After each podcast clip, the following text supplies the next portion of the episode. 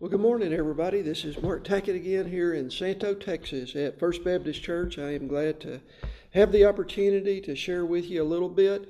To um, what I'm going to share with you today is basically the devotionals that I've gotten up early in the morning the last three or four days and just spent time with the Lord and what I've written down. What uh, I will just tell you that you know part of being a, a, a Christian is being transparent and um, I have had a really few days that were really, really uh, challenging. Um, but that's just life. That's nothing unusual. I'm sure that anybody that's listening to this would say that they have too.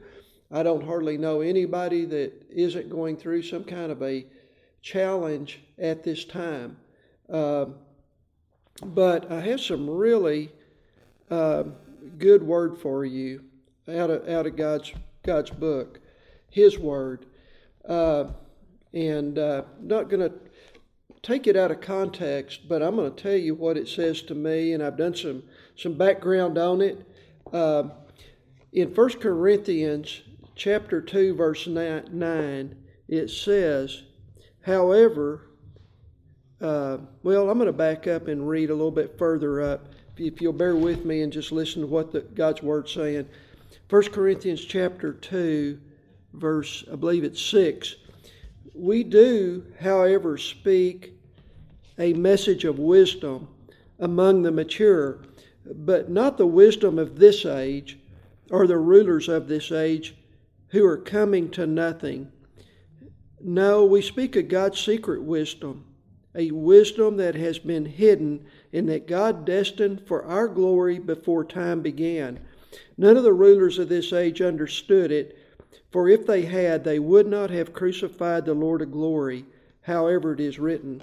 So, uh, this was written by Paul to the church in Corinth, and he's talking about wisdom and that uh, it's uh, that the rulers of this age would not have understood it, and if they would have, they wouldn't have crucified the Lord. So God's wisdom in, and is interpreted through revelation. It's not the wisdom of man.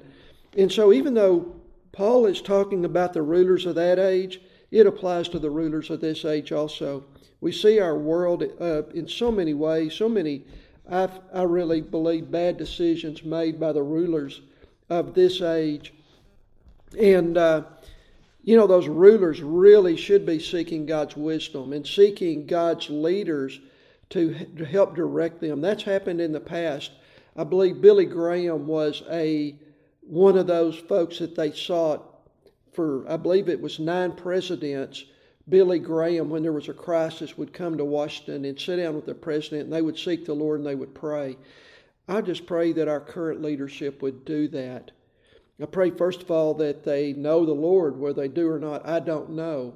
But I pray that they, they do and that they make good decisions because those decisions that are made affect me, they affect you, they affect your family, they affect your children, they will affect your grandchildren for times to come. And so that's what he's talking about here this, this wisdom. Uh, God has, he God, it says, uh, his secret wisdom. Then it was that it's been hidden and that God destined for our glory before time began. So this is God's plan, and Paul's talking about. And so it says uh, in verse 9, however, as it is written, no eye has seen, nor ear heard, no mind has conceived what God has prepared for those who love Him. I don't know about you, but that is really encouraging. And then it says, But God has revealed it to us by His Spirit. So when Jesus came, He was crucified, and it was, I believe, 40 days before He left this earth and went to heaven. And He left so that at Pentecost, the Holy Spirit could come down. And so God's wisdom, it, it's really important. You need to accept God accept the Lord, invite Him in your heart so that you have access to God's wisdom. Man's wisdom is no good. I mean, it's, it's good for simple things, but God's wisdom is much much better. But it says God has revealed it to us by His Spirit. Okay? Um,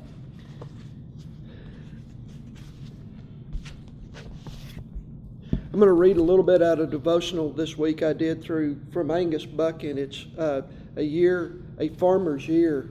And it says, Are you feeling very low in spirit and tired in body today?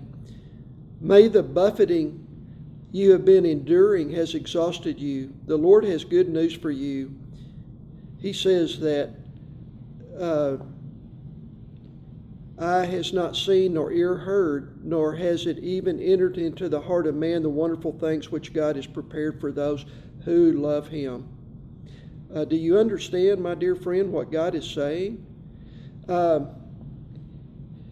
it says, The things He has prepared for, for me and you are so wonderful that we cannot even contemplate or imagine them. Uh, you have the choice to walk out uh, of the door this day and either believe the lies of the devil, who is saying that you're a failure, a loser, and you will never amount to anything. That's what the devil says. You have the choice, if you're a follower of Christ, to either go out the door saying that, uh, or you have the opportunity to choose and believe the promises of God. When, when the Lord Jesus Christ died on the cross of Calvary, he said, It is finished any minute. He has done the job and completed the task, and victory is ours. Uh, so I'm going to have a question for you at the end, or I'm going to I'm going to reveal the answer to the question: How big is God? I asked somebody that this week, and they said He's as big as He is big as the heavens, and uh, that's a good answer. But I've, I've, got a really neat answer for that. How big is God? Uh, so don't let me forget to give you the answer to that. Okay? Uh, in 2 Corinthians chapter 2, verse 16, we have no excuse. Okay? We have no excuse. Uh, the uh, verse 16, for who has known the mind of the Lord? Okay, just who has known the mind of the Lord that he may instruct him? Okay? Who has known the mind of the Lord so that the Lord may instruct him? But we have the mind of Christ. That's what Paul's saying. Uh, if you're a follower of Jesus, you've invited him into your heart. If, if, if we live as we should and are obedient and, and follow him as, we, as he instructs us to, we actually have the mind of Christ. Okay? So these temptations we run across in life and things that we continually to fall for, whether big or small, in our lives, and we don't think we have any victory because as soon as we do them, Satan comes, the accuser, and we feel shame. We really have no excuse. So at this point in my life, when I mess up, I go I go to the Father and say, God, I really, I'm sorry, I have no excuse. It's not as if I didn't know what I was doing and so a lot of times I just choose to sin blatantly and then I suffer for it. But God forgives me, but pray to God that these consequences that in my life that I when I mess up, they're going to affect other people, but I pray that they don't affect affect others. They don't have to pay for my sin. Uh, and so this week uh, was looking in Ephesians chapter 5, verse 15, and this really stuck in my mind because it says, Be very careful then how you live. And I wrote down how I live, not as unwise, but as wise, making the most of every opportunity because the days are evil. Therefore, do not be foolish, but understand what the Lord's will is. Do not get drunk on wine, which leads to debauchery. Instead, be filled with the Spirit, always giving thanks to God the Father for everything in the name of our Lord Jesus Christ. To me, that was kind of stunning when I read that because I don't like to think of the days of, as evil, but He's telling us, He's telling me to be prepared and to be guarded up because if I go out and do even what I'm doing right now, or I, on a day I pray with people and I and I take the opportunity to witness to people, uh, that's what I'm called to do, but I better be on guard because the days are evil. That means that you just better be careful because if you're not prepared and you're not guarded up, uh, it may not be a good experience. Uh, for, because 1 Corinthians chapter 3 verse 16 says, "Do you not know that you are the temple of God and that the spirit of God dwells in you or in me?" So folks, uh, the word of God says that you know in the Old Testament he he had a temple. It was in Jerusalem. When Jesus came, God's temple now resides within our heart. And so sometimes we need to go in and do a little house cleaning. Go in and take a broom and sweep sweep out the stuff that doesn't need to be there. Alrighty? And that's that's me. In order for me to function, do I have a right to take the temple of God in which God dwells? He, he isn't going to share that with some with idols and with so if I'm making a bunch of money and I, I hoard it just for me, that's not good. God's Spirit addresses that, and I'm gonna, I'm, uh, things are not going to go well. So you need, we need to go in and do some house cleaning in our hearts, and uh, you know, uh, I'm reading a book called The Invisible Man by Chip Ingram that's about spiritual warfare. This is just something I wrote down that I'm a that I got to remind myself I am a child of the King of Kings and the Lord of Lords. My badge or my authority is my position in Christ. That's the only authority really that I have to function in this world. This world uh, is is my position in Christ. I have the sword of the Spirit, which is the Word of God. Luke ten nineteen is a promise given to all believers. It says, Behold, I have given you authority over all the power of the enemy. So I need to claim who I am and act out on what is true. I need to study the Word, know the Word, be ready, and act decisively when I'm attacked. Okay? If I don't do these things, it's my own fault. I've, I've got a sword, and if I'm just walking around and I'm just, you know, feeling sorry for myself and that sword is by my side when I'm attacked by an enemy, whose fault is that but my own? Uh, and I'm going to go and read uh, Luke chapter chapter 10, verse 9. Um, there was something else I ran across there this morning that was really. Uh, bear with me just a moment. Uh, Luke 10, uh,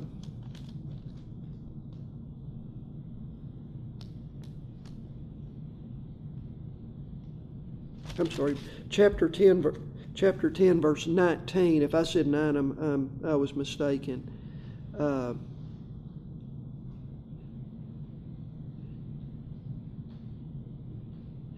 it says, uh, Jesus was talking, this is the red letters in the Bible, these are Jesus' word. Actually, starting in verse 18, he says, I saw Satan fall like lightning from heaven. I have given you authority to trample on snakes and scorpions and overcome all the power of the enemy. Nothing will harm you. However, do not rejoice that the spirits submit to you, but rejoice that your names are written in heaven. And, and right above that, in verse 17, the 72 returned with joy and said, Lord, even the demons submit to us in your name. So, what's interesting, what struck me interesting about that, you know, Jesus had power and authority. We know that his disciples did. We know that they did after, uh, after the crucifixion because they wrote the New Testament. Lots of them did. But right here, when Jesus sent it out, he sent out 72 people not just his disciples, but he sent out 72, and they came back and they were amazed that even the demons submitted to the Lord in his name. And Jesus is saying that he has given us uh, that same authority. Uh, do we use it? Do we practice it? Uh, his word says that we, we should and that we can, because in 1 Corinthians, what I read a while ago says, we have the mind of Christ. We have His mind. We have His Holy Spirit. We have His authority. Uh, and so we should be doing what I read in Ephesians 5:15, be very careful then how you live, not as unwise, but as wise, making the most of every opportunity, because the days are evil. Do not be foolish, but understand what the will, the Lord's will. So seek the Lord and figure out what the Lord's will is in your life, what you're supposed to be, what is your purpose, what are you supposed to be doing. It says, do not get drunk on wine, but instead, which it says leads to the debauchery real long word. I need to look that up again. But it says to instead be filled with the Spirit, always giving thanks to God the Father in everything in the name of our Lord Jesus Christ. So I ask you, how big is God? You know, you ask a little kid that and they'll do that. How much do you love me? And kid, kids will do that. So, how big is God? In your life, God is as big as you will allow Him to be. That's the answer. God is as big as you will allow him to be. And then going back to 1 Corinthians chapter 2 verse 9, but as is written, eye has not seen nor ear heard, nor have entered into the heart of man the things which God has prepared for those who love him.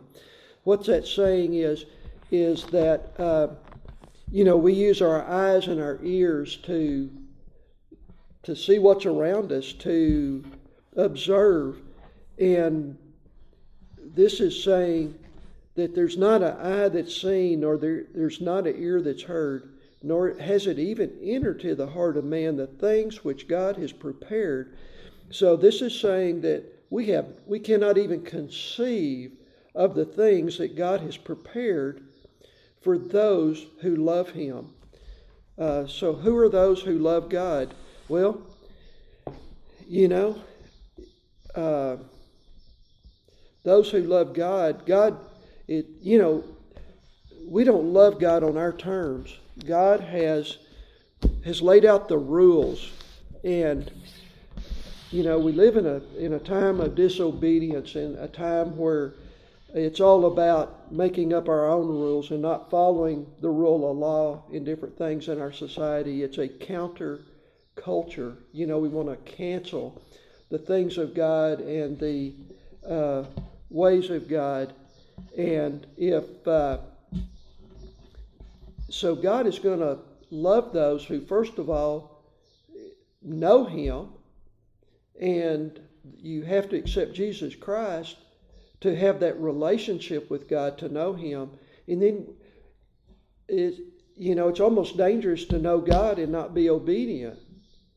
Uh, God's Word is our instruction manual, and uh, and then if we don't spend time with God, how how how are you going to know Him? And that that's true with true for me.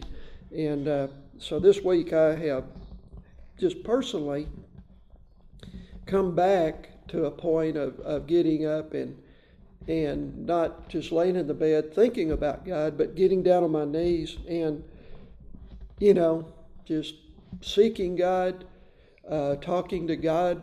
Um, you know, and, in asking for his help in situations in conflict. I don't know anybody that's not in some type of conflict right now with uh, family or uh, just in life, in their environment, in their world, in their society. So the only peace that I can derive from this life is through this word and and my obedience to it and following. I encourage you to do the same. And I'm just being transparent to myself for of my need uh, that that anything good that comes in my life or through my life is, is through the is through God, uh, through Jesus Christ, and I'm very very thankful for Him and appreciate how He just. It's not that He's out here and I'm over here, and, and when I, I'm walking through life and when I'm in trouble or I need something, I call. He's always welcome to come over there.